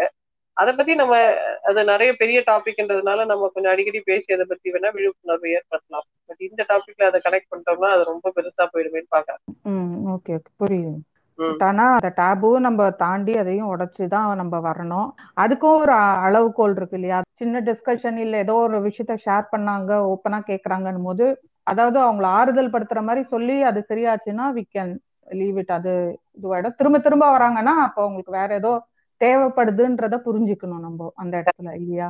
அண்ட் ஒருத்தர் வந்து மனநல ஆலோசனைக்கு தேவை இருக்குன்னு சொல்றாங்கன்னா அதற்கப்புறம் அவங்களுக்கு வந்து அவங்க மனிதர் இல்ல அவங்க குறைப்பட்ட மனிதர்கள் மாதிரி நம்ம பேசுறதோ நடந்துக்கிறதோ தப்பு. இப்ப நாங்க நாங்கள் மனநல மருத்துவர்கள் எங்களோட கிளையண்ட்ஸ நாங்க கிளையண்ட் தான் சொல்லுவோம் பேஷண்ட்னு சொல்ல மாட்டோம். அப்போ ஏன் பேஷண்ட்னு சொல்லல ஏன் கிளையண்ட்னு சொல்றோம்னா அவங்க நார்மலா எல்லாரும் மாதிரி நார்மலான மனிதர். அவங்களுக்கு ஏதோ ஒரு மனக்குறை இருக்கு ஏதோ ஒரு சம்பவம் நடந்திருக்கு. அந்த அனுபவத்தினால அவங்களுக்கு மனசு ஏதோ ஒரு கஷ்டம் இருக்கு. அதை பத்தி பேச வராங்கன்னா எல்லாருக்கும் தானே அது மாதிரி இருக்கும். கண்டிப்பா. எப்படி அவங்கள பேஷண்ட்னு சொல்றது? அவங்கள கிளைண்ட்னு தான் சொல்ல முடியும். வேற ஏதாவது அவங்களுக்கு ரசாயன ரீதியான பிரச்சனை இருக்கு. நம்ம அதற்காக சிகிச்சை தரோம் அப்படின்னாதான் ஏ வேணும்னா இப்ப அட்மிஷன் போட்டோம்னா அப்ப பேஷண்ட்ன்ற வார்த்தை தான் அட்மிஷன் ரெக்கார்ட்ல எழுத முடியும் அப்படின்றதுனால பேஷண்ட்ன்ற விட அப்பதான் பயன்படுத்துவோமே தவிர அவங்க வெறுமனே வெளியில அந்த வெளியே புற நோயாளியா அதாவது ஒரு அவுட் பேஷண்டா வந்து பார்க்கும்போது நம்ம வந்து கிளைண்ட் தான் சொல்றோம் பேஷண்ட்னு சொல்றது இல்லை. அந்த அளவுக்கு எங்கள் துறையை சேர்ந்தவர்கள் தெளிவா தான் இருக்கிறாங்க. எல்லாரையும் நோயாளியா நாங்க பாக்கல இங்க வந்துட்டாலே அவங்க நோயாளின்ற நினைப்பு எங்களுக்கு கிடையாது. அதே மாதிரி சந்திக்க வர மனிதர்களும் நார்மலா இருந்தா கூட நமக்கு சில விஷயங்கள நமக்கு சில டவுட்ஸ் இருக்கும். ஃபார் எக்ஸாம்பிள் பேரண்டிங்ல டவுட்ஸ் இருக்கும். என்ன மாதிரி ரிலேஷன்ஷிப்பை பில்ட் பண்ணது? கணவன் மனைவி உறவுல இருக்கிற பிரச்சனைகள் தாம்பத்திய வாழ்க்கையில இருக்கிற பிரச்சனைகள் முதுமையில வர பிரச்சனைகள் பத்தி அவங்களுக்கு அதை பத்தி தெரிஞ்சவங்க கிட்ட பேச வேண்டிய அவசியம் வரலாம். அதை அந்த. அந்த ரீசன் ஃபார் கன்சல்டேஷனை தவிர அவங்க மற்ற எல்லா விஷயங்களும் நார்மலான மனிதரா தான் இருப்பாங்க. அப்போ ஒரு மருத்துவரை வந்து சந்தித்ததுனால அதுவும் மனநல ஆலோசகரையோ மனநல மருத்துவரையோ வந்து சந்தித்ததுனால சந்தித்தது ஒரே காரணத்துக்காக அவங்க நோயாளின்றதை அப்படி நாங்க பார்க்கல. அப்படி பொதுமக்களும் பார்க்க கூடாது ஆனா பொது புத்தியில அப்படி பதிய வச்சிருக்காங்க ஒருத்தவங்களை. போய் பார்த்தா ஐயோ என்ன ஆச்சுன்றதும் அதே மாதிரி இவங்க வந்து அதை ரொம்ப சீக்ரஸியா மெயின்டைன் பண்ற மாதிரியும் அதை. போய் அதை காட்டிக் கூடாதுன்ற அளவுக்கு அந்த ஒரு ஸ்டிக்மா இருக்குது அவங்க மைண்ட்ல நீங்க சொன்ன மாதிரி அதையும் வந்து அவங்க ஓவர் கம் பண்ணும். ஸோ இந்த மாதிரி பாதிக்கப்படுற விக்டிம்ஸ்க்குன்னே வந்து அதாவது மெடிசனோ இல்ல கைண்ட் ஆஃப் தெரப்பி அந்த மாதிரி ஏதாவது அவங்களுக்கு வந்து இல்ல கவுன்சிலிங்கோ ஏதோ ஒன்று கொடுத்து அவங்க வந்து will they be able to come out of it அந்த மாதிரி ஏதாவது ரியல் டைம்ல நீங்க வந்து அஃப்கோர்ஸ் நிறைய பார்த்துருப்பீங்க. பட் ஆனா ஜஸ்ட் ஆஸ்கிங் அந்த மாதிரி பண்ண முடியுமா? எல்லா விதமான மன பிரச்சனைகள் அது சிறிய பெரிய இடைநிலை வாட் எவர் என்ன பிரச்சனையா இருந்தாலும் எல்லாத்தையும் இது நாங்க வந்து அதை சயின்டிபிக்கா ஸ்டடி பண்ணி அதுல என்ன பிரச்சனைன்னு அக்கு வேற ஆணி வேறையா புரிஞ்சு வச்சிருக்கிறதுனால. நான் தான் தனிப்பட்ட முறையில என்ன நான் சொல்லல. துறை சார்ந்தவர்கள் அப்படி சொல்றது அப்படி இருக்கிறதுனால. இந்த துறைக்கு அதை அதை ஹேண்டில் பண்றதுக்கு உண்டான தேர்ச்சி இருக்கு. நீங்க வந்து அவங்க என்ன பண்ணுவாங்களோ அப்படின்னு பயப்படாம for example I give you one example ஒரு ஒரு வீட்ல வந்து ஒரு ஹஸ்பண்டுக்கு வந்து பான் அடிக்ஷன் இருக்கு. அவர் பானோகிராஃபி பார்த்துட்டே இருக்காருன்றதுனால ஒய்ஃப் வந்து அவரை டிவோர்ஸ் பண்ணலாம்னு முடிவு பண்ணிட்டாங்க. டிவோர்ஸுக்கு மனசு பசங்களை ரெடி பண்ணணுன்றதுக்காக தான் அவங்க கன்சல்டேஷனுக்கே வந்திருக்காங்க. அப்புறம் கன்சல்டேஷன் அப்போ நான் கேக்குறேன் நீங்க ஏன் அவரோட பானோகிராஃபிக் அடிக்ஷனுக்கு ட்ரீட்மெண்ட்டே கொடுக்கல? அது ஒரு ப்ராப்ளம்னு நீங்க ட்ரீட் பண்ணியிருந்தீங்கன்னா ஆக்சுவலி டிவோர்ஸே பண்ண வேண்டாமே அதுதான் சரியாயிடுமே அப்படின்னு சொல்லும் போது அவங்களுக்கு ஓ பானோகிராஃபி அடிக்ஷனுக்கு எல்லாம் ட்ரீட்மெண்ட் இருக்கா? அப்படி கூட. பண்ணலாம். நீ நான் யோசிக்கவே இல்லையா? நான் டிவோர்ஸ்க்காக தானே யோசிச்சேன் அப்படின்னு சொல்ற பெண்கள் இருக்கிறாங்க. எதற்கெல்லாம் வைத்தியம் இருக்குன்றது அவங்களுக்கு தெரியலன்றதுனால அவங்க சில விஷயங்களுக்கு விபரீதமான முடிவுகள் இல்ல வேற விதமான முடிவுகள் எடுக்கிறாங்க. பட் ஒரு தடவை நீங்க எதெல்லாம் மருத்துவ ரீதியா குணப்படுத்த முடியும்ன்றத தெரிஞ்சுக்கிட்டு உங்க ஆப்ஷன்ஸை சூஸ் பண்ணிட்டா பெட்டர் தான் எனக்கு தோணும். ஓகே அவங்க இரு பிரச்சனை எங்க அணுகணுமோ அது இல்லாம வேற இதுல இருந்து பாத்துருக்காங்க. வேற அவங்க லீகலா பாக்குறாங்க. நாங்க மெடிக்கலா பாக்குறோம். மெடிக்கலி அதுக்கு ஒரு வழி இருக்கு. அதை சரி பண்ண முடியும்ன்றது அந்த அவேர்னஸ் நம்ம இன்னும் பொதுமக்களுக்கு போய் கொண்டு சேர்க்கல. ஸோ இந்த மாதிரி இப்போ ட்ராமால இருக்கவங்களாகட்டும் இந்த மாதிரி சில அடிக்ஷன்ல இருக்கவங்களாகட்டும் அது எல்லாமே ரெக்கவரபிள் தானா? அவங்கள எல்லாமே வெளியே கொண்டு வர்றது சாத்தியமா? பெரும்பாலான சமயத்துல எல்லாமே ட்ரீட்டபிள் பட் வேற ஏதாவது ஜெனட்டிக் ஓவர்லாப் இருக்கு இல்ல பர்சனாலிட்டி கிளாஷ் இருக்குன்னா அப்போ அந்த அந்த நபர் கோஆபரேட் பண்ணாம நம்மளால செய்ய முடியாது. மருத்துவத்துக்கு சாத்தியக்கூறு இருந்தாலும் நாங்க கட்டாயப்பட்டு யாருக்கும் எதுவும் பண்ண முடியாது இல்லையா? அந்த நபரும் கொஞ்சம் கோஆபரேட் கண்டிப்பா. இப்ப இது வந்து இந்த மாதிரி மருத்துவ சிகிச்சை இதுக்கு உண்டான சாத்தியக்கூறு எல்லாம் வந்து பிரைவேட் கன்சல்டேஷன்ல ரொம்ப சுலபமா இருக்கு. இப்ப இதே பிரச்சனை ஒரு கிராமத்துல இருக்க ஒரு குழந்தைக்கு இருக்கு. ஒரு பதிமூணு வயசு பொண்ணை வந்து ஸ்கூல்ல யாரோ அபியூஸ் பண்ணிட்டாங்க. அந்த குழந்தை வந்து கன்சல்டேஷன் போகணும். அந்த ஊர்ல இருக்கிற பிஹெச்சிக்கு போகுது. அங்க இருக்கிற அந்த ஆரம்ப சுகாதார நிலையத்துல அதுக்கு உண்டான டாக்டர் இல்லை பக்கத்து பக்கத்தூருக்கு போமா அப்படின்னு பெரிய தாலுகா ஆஸ்பத்திரிக்கு அனுப்புறாங்கன்னா அந்த குழந்தைய கூட்டிட்டு போகணும். அந்த அம்மாக்கு அப்பாக்கு அதுக்கு உண்டான சுதந்திரம் இருக்கணும். போயிட்டு வரதுக்கு உண்டான வசதி இருக்கணும். அங்க கொடுக்க அங்க வெயிட் பண்ணி பார்த்து நம்ம சொல்றோம் இதெல்லாம் ஃபெசிலிட்டி இருக்குன்னு பட் ஆக்சுவலி ரியல் லைஃப் இதெல்லாம் கொஞ்சம் கஷ்டம். அண்ட் எல்லா மருத்துவமனைகள்லயும் கிளினிக்கல் சைக்காலஜிஸ்டோ கவுன்சிலிங் சைக்காலஜிஸ்டோ இல்ல. அப்ப அங்க வந்து இப்போ ஃபார் எக்ஸாம்பிள் ஒரே ஒரு கிளினிக்கல் சைக்காலஜிஸ்ட் ஒரு பெரிய ஆஸ்பத்திரியில இருக்கிறாங்கன்னு வச்சுக்கோங்களேன். ஒரே நாள்ல அங்க முப்பது குழந்தைய பார்க்க முடியாது. இப்போ முப்பது பெரியவர்கள் முப்பது மணி நேரம் இல்லையே ஒரு நாளைக்கு எட்டு மணி நேரம் தானே இருக்குது. ஒரு மணி நேரம் கவுன்சிலிங் பண்ணா கூட அவங்க எட்டு பேருக்கு தானே கவுன்சில் பண்ண முடியும். அப்போ நமக்கு எந்த அளவுக்கு தேவை இருக்குதோ அந்த அளவுக்கு நமக்கு இன்ஃப்ராஸ்ட்ரக்சர் இல்ல. ஏன்னா இது ஒரு கவனமே கொடுக்கப்படாத ஒரு இதுவா இருந்துட்டு இருக்கு அதாவது இதெல்லாம் அது தானா சரியாயிடும்ன்ற மாதிரி ஒரு அலட்சிய போக்கு மக்கள்கிட்டயும் சரி அரசாங்கமும் அதுக்கு இன்னும் ஸ்டெப்ஸ் எடுக்க வேண்டியது நிறைய இருக்கு இல்லையா?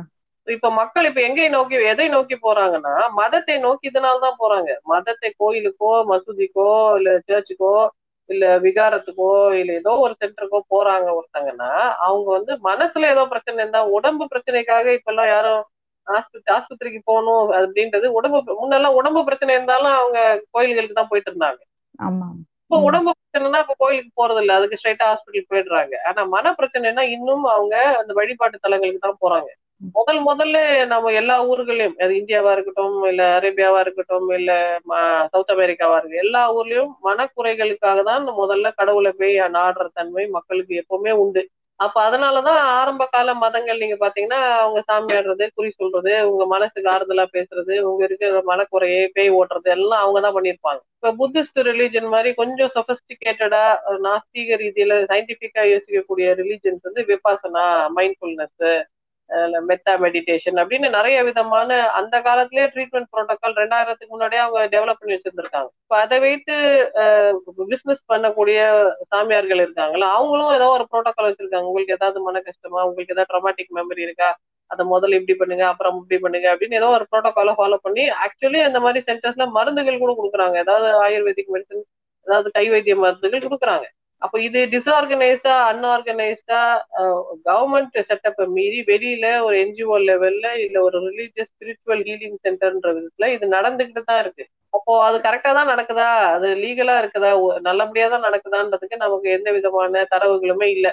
ஆக்சுவலி அரசாங்கம் தான் பொறுப்பெடுத்து செய்யணுமே தவிர இதை வந்து அப்படியே நம்ம பப்ளிக்கு அலோவ் பண்றது இட்ஸ் நாட் ஃபேர் அது கரெக்டா இருக்குமான்றது நமக்கு தெரியல. அப்போ என்னோட கேள்வி என்ன இத்தனை கோயில்கள் இருக்குதே இவ்வளவு இன்ஃப்ராஸ்ட்ரக்சர் வச்சிருக்கிறீங்களே? அத்தனை ஆயிரம் கால் மண்டபம் இருக்குது. அந்த மண்டபம் எல்லாம் எதுக்கு வெட்டியா இருக்குது? ஒருத்தனே எதற்காக அது உருவாக்கப்பட்டது? மக்கள் சேர்ந்து அவங்க பிரச்சனைகளை பேசி தீர்த்து அவங்களுக்கு உண்டான மன மாற்றங்களை இல்ல மன தெளிவுகளை பெறுவதற்காக தானே கோயில்கள் கட்டப்பட்டன. இப்ப நம்ம எதுக்கு யூஸ் பண்ணோம்? பூஜை பண்ணி உபதி விட்டு காசு வாங்குறதுக்கு யூஸ் பண்றோம்னா அப்ப ஒரு பெரிய யானையை பிச்சை எடுக்க வச்ச மாதிரி தானே பண்ணிட்டு இருக்கோம் நம்ம. உண்மையிலேயே எல்லா ஊர்லயும் கோயில் இருக்கு. தர்கா இருக்கு மசூதி இருக்கு whatever you want religious worship centres இருக்கு. அது எல்லாமே கவுன்சிலிங் சென்டர்ஸா இருந்தது ஒரு காலத்துல. இல்ல. நம்ம திரும்ப அது மாதிரி அத நல்ல விதமா அந்த அந்த பிளேஸையும் அந்த இன்ஃப்ராஸ்ட்ரக்சரையும் கரெக்டா பயன்படுத்தினா நன்மையா இருக்கும்னு எனக்கு தோணும். அதை கிறிஸ்டியானிட்டி பண்ணுது. இப்ப இப்ப கேத்தலிக் கிறிஸ்டியன்ஸ் வந்து திருமணத்திற்கு முன்னாடி குடும்பம் குடும்பம்னா என்ன? கல்யாணம்னா என்ன? கர்ப்பத்தடை சாதனத்தை எப்படி பயன்படுத்தணும்? இல்ல பயன்படுத்தக்கூடாது. அதுல என்னென்ன சட்டங்கள் இருக்கு அந்த மதத்துக்கு உண்டான திருமணம் குறித்த விழிப்புணர்வு என்ன எல்லாத்தையும் அவங்க சொல்லி கொடுத்து கிளாஸ் நடத்திட்டு தான் கல்யாணமே பண்றாங்க. இன்னைக்கும் அப்படி நடக்குதா? இப்பயும் ரோமன் கேத்தலிக் சர்ச்ல நீங்க அவங்க கிட்ட சர்டிபிகேட் வாங்காம கல்யாணம் பண்ண முடியாது. அவங்க ப்ரீ மேட்டல் கவுன்சிலிங் பண்ணிட்டு தான் கல்யாணத்துக்கே ஒப்புதல் தராங்க அந்த அந்த சர்ச்ல இருக்கிற பாஸ்டர் ஆனா வேற மதங்கள் இப்ப நீங்க மத்த விஷயத்துல நீங்க தாய் மதம் திரும்புங்க தந்தை மதம் திரும்புங்கன்னு கதெல்லாம் பேசுறோமே அவங்க இது மாதிரி நல்ல பணிகள் செய்யறாங்களே அதை நம்மளும் செய்வோம்னு நமக்கு யோசிக்க தெரியுதா பாருங்களேன். அது அரேபிய மதம் இல்ல ஐரோப்பிய மதம்னு அதை அப்படியே வந்து ஒதுக்கிடுறது ஒரு அது இவ்வளவு தூரம் மக்களுக்கு நன்மை செய்யுது இவ்வளவு தூரம் மக்களுக்காக யோசிக்குது இவ்வளவு தூரம் மக்களுக்காக தன் பணத்தையும் தன் தன்னோட வருமானத்தையும் தன்னோட ரிசோர்சஸையும் இலவசமா செலவிடுதே. வேற யார் செலவிடுறாது மாதிரி? நம்ம க்ளோசிங்க்கு வரோம். அதுக்கு அதுக்கு முன்னாடி கடைசியான ஒரு கேள்வியா என்ன இருக்குன்னா வந்து இருக்கிற ப்ராப்ளம வந்து காலம் தாழ்த்தாம வந்து அந்த அண்டர்கோ பண்றவங்களும் அதை ஓப்பன் அப் ஆகி சொல்லணும். அதை விட முக்கியம் என்னன்னா இங்க வந்து அந்த caretakers be the parent or guardian யாரா இருந்தாலும் மனநலத்துக்கு எந்த அளவுக்கு இவங்க முக்கியத்துவம் கொடுத்து இதை வந்து கொண்டு போகணும். முதல் முக்கியமான விஷயம் நம்ம புரிஞ்சுக்க வேண்டியது என்னன்னா நமக்கு மனசுதான் ரொம்ப ரொம்ப ரொம்ப முக்கியமான கருவி. அறிவு அற்றம் காக்கும் கருவின்னு வள்ளுவர் அதனாலதான் சொல்லியிருக்காரு. நம்ம மூளை நம்ம மனசுதான் எல்லாத்தையோட முக்கியம். எனக்கு கை இல்லைன்னா கூட நான் பழச்சிக்கலாம் கண்ணு இல்லைன்னா கூட நான் பழச்சிக்கலாம்.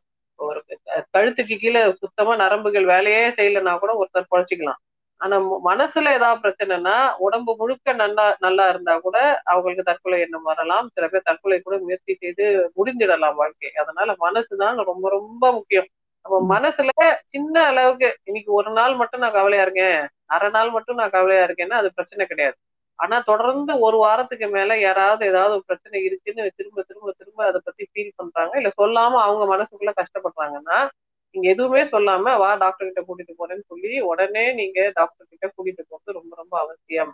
மன மனநல மருத்துவர்கள் எல்லா ஊர்லயும் எல்லா பெரிய ஆஸ்பத்திரியும் இலவசமாக உங்களுக்கு மனநல மருத்துவம் செய்யப்படுது. அது ஆலோசனையா இருந்தாலும் மருந்துகளா இருந்தாலும் முற்றிலும் இலவசமா இந்த சேவை தமிழ்நாடு அரசுல செய்யப்படுது. முதல் கட்டமா மனநல மருத்துவர் போய் பார்த்து இது என்ன பிரச்சனை? இது ஏன் அப்படி இருக்கு? இது எவ்வளவு நாளா சரியாயிடும்? ஏன்னா வேற வேற பிரச்சனை ஒரு ஐநூறுக்கு மேற்பட்ட நோய்கள் ஐநூறு மேற்பட்ட கோளாறுகளுக்கு நாங்க வைத்தியம் பண்றோம். புது மக்கள் நினைக்கிற மாதிரி வெறும் பைத்தியக்கார டாக்டர் இல்லை நாங்க. நாங்க பலவிதமான நோய்களுக்கு பலவிதமான புதுசு புதுசா கண்டுபிடிக்கப்பட்ட பலவிதமான விஷயங்களுக்கு சிகிச்சை பண்றோன்றதுனால இந்த சைக்கியாட்ரிஸ்ட் இஸ் நாட் அ பைத்தியக்கார டாக்டர் முதல்ல அதை நீங்க புரிஞ்சுக்கணும். நினைக்கிறதே தப்பு. மனம்தான் ரொம்ப முக்கியமான கருவி. அந்த முக்கியமான கருவியை மேன்மைப்படுத்தி தரத்துக்கு உண்டான மன மேலாண்மை வைத்தியர் வேணா வச்சுக்கோங்க. பேரை வேணா நீங்க வேற மாதிரி வச்சுக்கோங்க. But understand meeting psychiatrist is not about உங்களை நீங்களே டீக்ரேட் பண்ணிக்காம தயவு செய்து திறந்த மனசோட வந்து மனநல மருத்துவரை சந்திங்க. பெரும்பாலான பிரச்சனைக்கு நல்ல தீர்வுகள் இருக்கு. இப்ப ஒரு வாரத்துல பத்து நாள்ல எல்லாம் பெரிய மாற்றம் ஏற்படுத்தக்கூடிய வைத்திய முறைகள் இருக்கின்றதுனால நீங்க உங்க அறியாமையில மிகையா கற்பனை பண்ணி ஐயோ என்ன ஆகுமோ ஏதாகுமோ அப்படின்னு கைகளை பெசந்திக்கிட்டு இல்லாம டைரக்டா டாக்டர் கிட்ட போய் இது என்ன ஆகும்? எத்தனை நாளா சரியாகும்? என்ன மாத்திரை சாப்பிடணும்? எதுக்கு சாப்பிடணும்? அது எப்படி வேலை செய்யுதுன்னு டைரக்டா பேசி தெரிஞ்சுக்கும். அநேகமான பிரச்சனை. நைன்டி எயிட் பர்சன்ட் வந்து டக்கு டக்கு டக்குன்னு சரியாயிடும். கேட்க அழகா திரும்பி எல்லா விதத்திலயும் வாழ்க்கையில எல்லாரும் அனுபவிக்கக்கூடிய எல்லா விஷயங்களும் இந்த மனிதரும் அனுபவிக்கலாம். ரொம்ப ரேரா சில விஷயங்கள். உங்களுக்கு ஒருத்தருக்கு வந்து மனநல மூல வளர்ச்சியில பிரச்சனை இருக்கு. ஒரு குழந்தைக்கு ஆட்டிசம் இருக்கு. ஒருத்தருக்கு சிவியர் ஓசிடி இருக்குன்னா அதெல்லாம் வேற. ஒருத்தங்களுக்கு ரொம்ப இன்ட்ராக்டிபிளான ஃபிட்ஸ் வருது. உங்களுக்கு யாரோ ஒருத்தருக்கு ரெண்டு மூணு பிரச்சனை சேர்ந்து ஒரு மென்டல் ரிட்டார்டேஷனும் இருக்கு ஸ்கிசோஃப்ரினியாவும் இருக்கு அப்படின்னா அதெல்லாம் வந்து ரேரஸ்ட் ஆஃப் த ரேர் அது ரொம்ப ரேரா அது மாதிரி இருக்கணும். அதற்கு நம்ம முழுமையா சிகிச்சை பண்ணி இயல்பு வாழ்க்கைக்கு திரும்ப முடியுன்றதை அப்ப நம்ம வாக்குறுதி கொடுக்க முடியாது.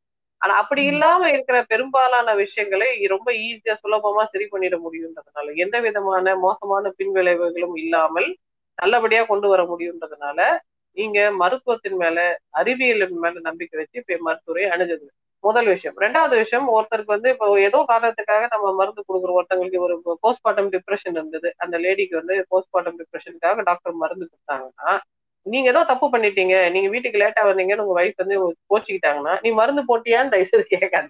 நீங்க தப்பு அவங்க மருந்து எதுக்கு போடணும்?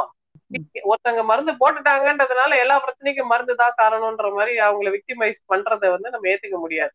அவங்களுக்கு அவங்க மனித உரிமைகளை யாரும் மீறாமல் நாங்களும் பாதுகாத்துக்கிறோம் நீங்களும் பாதுகாத்துக்கிறோம். அப்போ ஒரு மனநல மருத்துவம் என்பது வெறுமனே ஏதோ ஒரு ஹாஸ்பிட்டல் இப்ப இருக்க பிரச்சனை என்னன்னா ஐம்பது சதவிகிதமான மனிதர்களுக்கு மனநல ஆலோசனை தேவைப்படுது. பிப்டி பர்சன்ட் பாப்புலேஷனுக்கு ஏதோ ஒரு சமயத்துல சைக்காட்ரிக் கன்சல்டேஷன் தேவைப்படுது. ஆனா இந்த பிப்டி பர்சன்ட் பாப்புலேஷனும் ஹாஸ்பிட்டலுக்கு போயிட்டாங்கன்னா அதை ஹேண்டில் பண்றதுக்கு ஹாஸ்பிட்டல் தயாரா இருக்குன்னா ஹாஸ்பிட்டல் தயாரா இல்ல. அதையும் சைட் பை சைட் நம்ம ரெடி பண்ணிக்கிறது அவசியம். முக்கியமா இந்த கோவிட் லாக்டவுனுக்கு அப்புறம் வந்து அது ரொம்பவே அதிகரிச்சிருக்கதா வந்து ஆய்வும் அப்படிதான் சொல்லுது. ஸோ அதனால அந்த கட்டமைப்பும் அதிகப்படுத்த தேவை. அது அரசாங்கம் செய்யுன்ற நம்புவோம். ரொம்ப தேங்க்ஸ் டாக்டர் இந்த எபிசோட்ல வந்து ஜாயின் பண்ணீங்க. ப்ளஸ் இந்த விர்ச்சுவல் வேர்ல்டு எவ்வளோ சேஃபாக ட்ராவல் பண்ணோம். அதனால பாதிக்கப்பட்டாலும் அந்த மனநலத்தையும் எப்படி முன்னெடுத்து போனோம் அப்படின்றத எக்ஸ்பிளைன் பண்ணதுக்கு தேங்க்யூ நம்ம சொல்ல வேண்டியது இருக்கு மேடம் அடுத்த தடவை வேணா ஒரு ஒரு பெண் வந்து ஏதோ ஒரு விதத்துல ஒரு ஆணிடம் நம்பிக்கை வைத்து அந்த ரிலேஷன்ஷிப்ல இவங்களை அபியூஸ் பண்ணிட்டாங்க இல்ல ஹராஸ் பண்ணிட்டாங்க இல்ல ரேப் பண்ணிட்டாங்க இல்ல டார்ச்சர் ஏதோ பண்ணிட்டாங்கன்னா அந்த ட்ராப்ல இருந்து எப்படி வெளியில வருது அப்படின்றதை அந்த பெண்களுக்கு நம்ம சொல்லித்தர வேண்டியதா இருக்கு. ஏன்னா நம்ம பெண்கள் இந்த இந்த மூவாயிரம் ஐந்தாயிரம் ஆண்டுகளா பெண் என்பவள் ஒரு உடம்பு பெண் என்பவள் கற்புவாக இருக்கணும் கண்ணகி மாதிரி இல்லைன்னா நீ பொம்பளையே இல்லைன்னு திரும்ப திரும்ப சொல்லிட்டதுனால பெண்களும் தங்களை பத்தி அப்படி இழிவா நினைக்கிறாங்க. நான் எனக்கு கிஸ் கொடுத்துட்டான்ல அப்படின்னா நான் எனக்கு வந்து தகுதி இல்லை நான் வந்து கரை படிந்த பெண் நான் வந்து எச்சில் படிந்த வாழை இலை நான் வந்து அதுவாகும் இதுவாகும் என்னென்ன இது வரைக்கும் சொல்லி ஆண்கள் என்னென்னலாம் சொல்லி பெண்களை மனசை தடை செய்து வச்சிருக்கிறாங்களோ அதை பெண்கள் முழுமையா நம்புறாங்க. சோ அந்த பெண்களுக்கு இந்த இந்த மாதிரி மனத்தடைகள்ல இருந்து வெளியில வர்றது எப்படின்றத பத்தியும் நம்ம கட்டாயம் சொல்லி தரணும். One another opportunity will talk about sure கண்டிப்பா டாக்டர் கூடிய சீக்கிரமே அதுவும் நம்ம பேசுவோம். அண்ட் மிக்க நன்றி இந்த எபிசோடுக்கு வந்து நிறைய விளக்கம் கொடுத்தீங்க. Thank you thank you thank you doctor Bye.